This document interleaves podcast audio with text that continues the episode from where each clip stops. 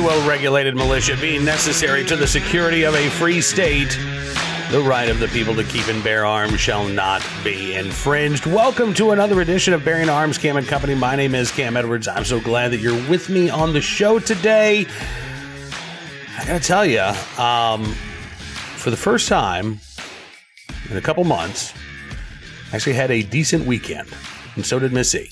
Uh, youngest daughter graduated high school. It was hot but uh, it was really nice to see. So uh, I hope you had a good weekend as well. Now, I wish that we were talking about the uh, big decision today in New York State Rifle and Pistol Association versus Bruen, but we didn't get a big decision today in New York State Rifle and Pistol Association versus Bruen. The uh, Supreme Court releasing a couple of opinions um, none of them are what I would consider to be uh, among the court's most controversial cases this term. Uh, there was a case dealing with arbitration, I think, about a fired Taco Bell employee. There was a, a capital crimes case uh, that does deal with the right to effective counsel. That is, you know, pretty important if you've been charged with a capital crime. But uh, the Dobbs decision, which you know has the potential to overturn Roe versus Wade. There is also, uh, besides Bruen, cases dealing with immigration, cases dealing with environmental law, uh, Texas new social media law, which is on the uh, court's shadow docket. And then again, the Bruen case, which hopefully will put an end to the may issue carry laws in the eight may issue states like New York, California, Maryland, and New Jersey, uh, and a few others as well. Um, what's interesting about this? Well, there are a lot of things that are interesting about this, uh, but one of the interesting political ramifications of the court's decision uh, has to do with the 2024 presidential election. You know, uh, Joe Biden apparently uh, is planning on running for a second term. I, I don't know how well that's going to go.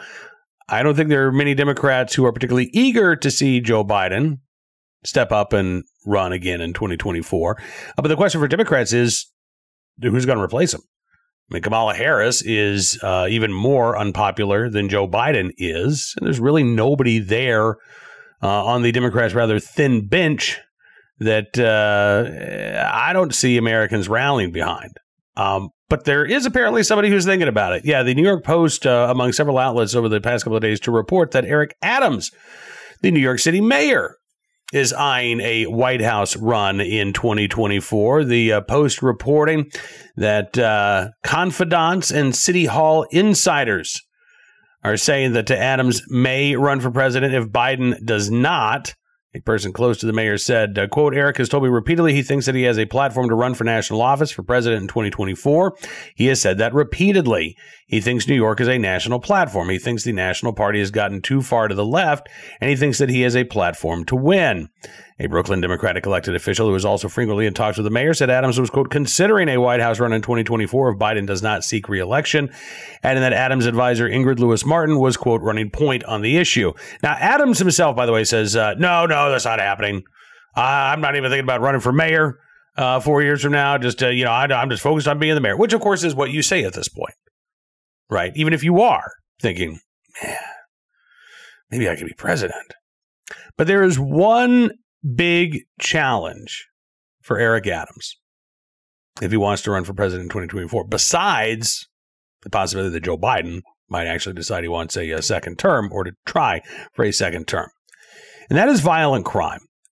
Uh, you know, Eric Adams ran for mayor pledging to reduce violent crime, which had gone up under Bill de Blasio, a very soft on crime mayor.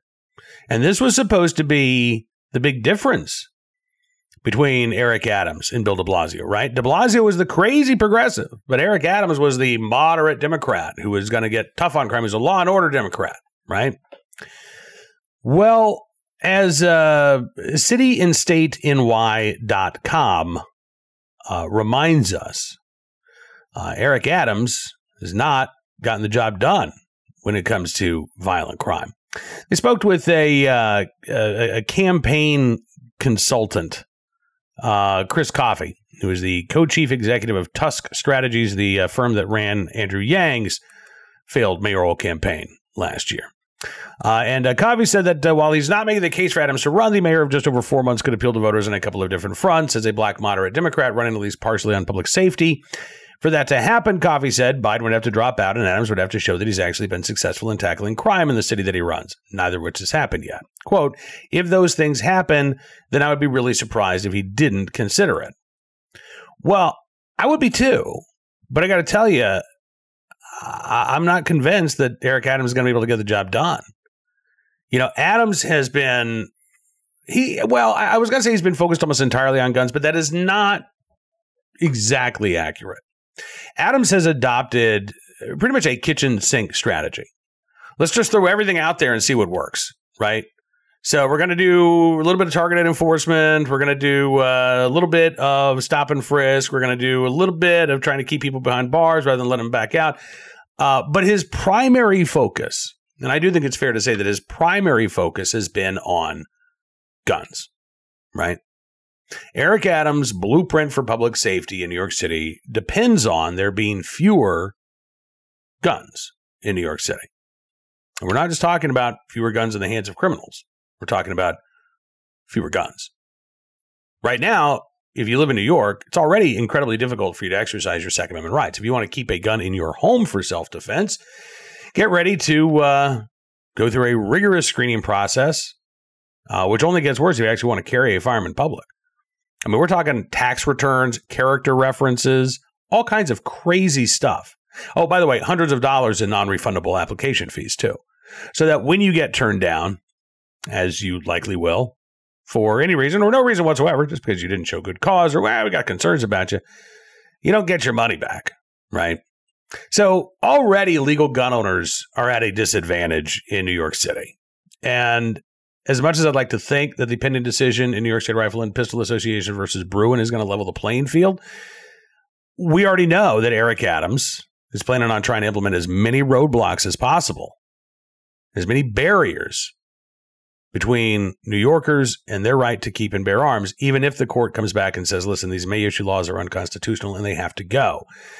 Uh, this is, by the way, is kind of interesting from a guy who ran for office saying that he would ditch his private security detail and simply carry a gun himself as he is allowed to do as a former NYPD officer, right? But, you know, you and I and the average New Yorkers, well, we are not entitled to uh, to the privilege of exercising our Second Amendment rights.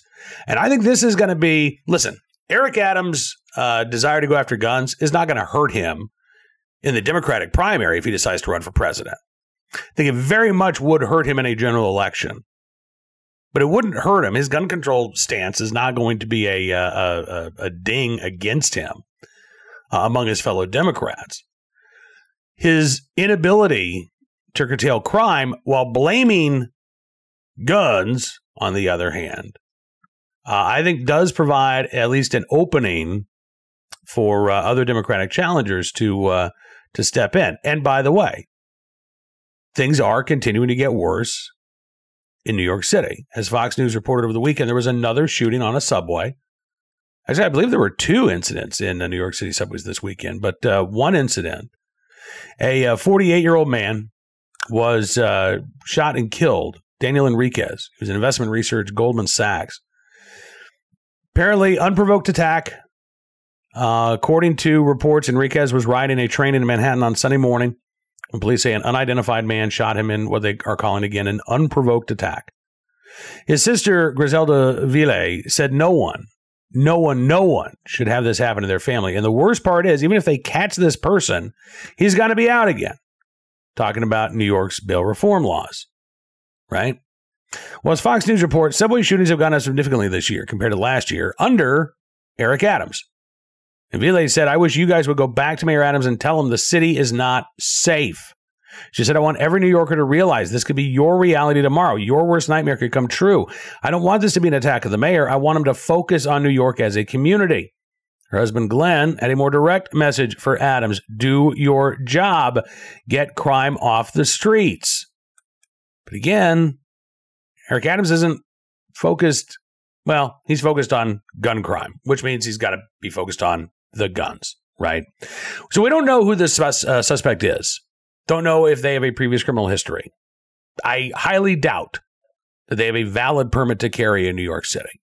Now, Eric Adams has been uh, trying to scaremonger about what happens if the Supreme Court overturns New York's May issue laws, right? Oh my gosh, we're going to have people carrying guns on the subway. Oh my gosh, it's going to be horrible. Oh my gosh, can you imagine? Well, it sounds to me like you already have people who are carrying guns on the subway. By the way, under current New York City law, the few people who possess a valid permit to carry in New York City can carry on public transportation. It's just that most of them don't rely on public transportation because in order to get a concealed carry permit in New York City, you've got to have a lot of cash, you've got to have a lot of clout, or both, right? So they're driving around in black cars, not taking the Q train. On the other hand, what we are seeing right now is that New York City's gun control restrictions are not stopping violent criminals from illegally obtaining a firearm and illegally using them against unsuspecting and innocent people. Now, Eric Adams might believe that allowing those unsuspecting and innocent people the opportunity to protect themselves would only make things worse. But again, if you want if you want to run for president in 2024 on a platform of we'll all be better off if we can't protect ourselves, be my guest. I think it's going to go over about as well as, uh, well, how Americans think Joe Biden is doing as president, honestly. Now let's turn our attention to today's armed citizen story, our good deed of the day, and our recidivist report. We will start there, Cedar Rapids, Iowa, where a uh, arrest has been made after a home was put on surveillance because of a number of uh, shooting incidents. Police say that uh, shots were fired at the home uh, and apparently maybe from the home as well. Neighbors have been complaining about this for weeks now, months apparently. Uh, and so there was uh, surveillance set up on the home last Thursday with the uh, Cedar Rapids Police Community Action Team. Uh, and they saw a couple of guys walk out of the house that afternoon. One of them, 19 year old Royal R. Jones, uh, was leaving the home under what police described as, quote, suspicious circumstances. I have no idea what that means, but an officer approached Jones. He then ran from the officer and refused to obey lawful orders during a foot pursuit. Uh, the officer saw Jones make a, quote, exaggerated gesture with his right hand on the front of his pants as if to reach for a firearm. When Jones was apprehended, uh, the officers retraced Jones's path and they found a gun without a, a serial number. That's right, a quote unquote ghost gun uh, laying on the ground. Jones charged on Friday with being a felon in possession of a firearm, as well as interference with official acts while armed with a firearm. Both of those are felonies. Also, interference with official acts resulting in bodily injury because the officer who chased Jones was slightly injured, uh, as well as person ineligible to carry as dangerous weapons. Both of those are serious misdemeanors.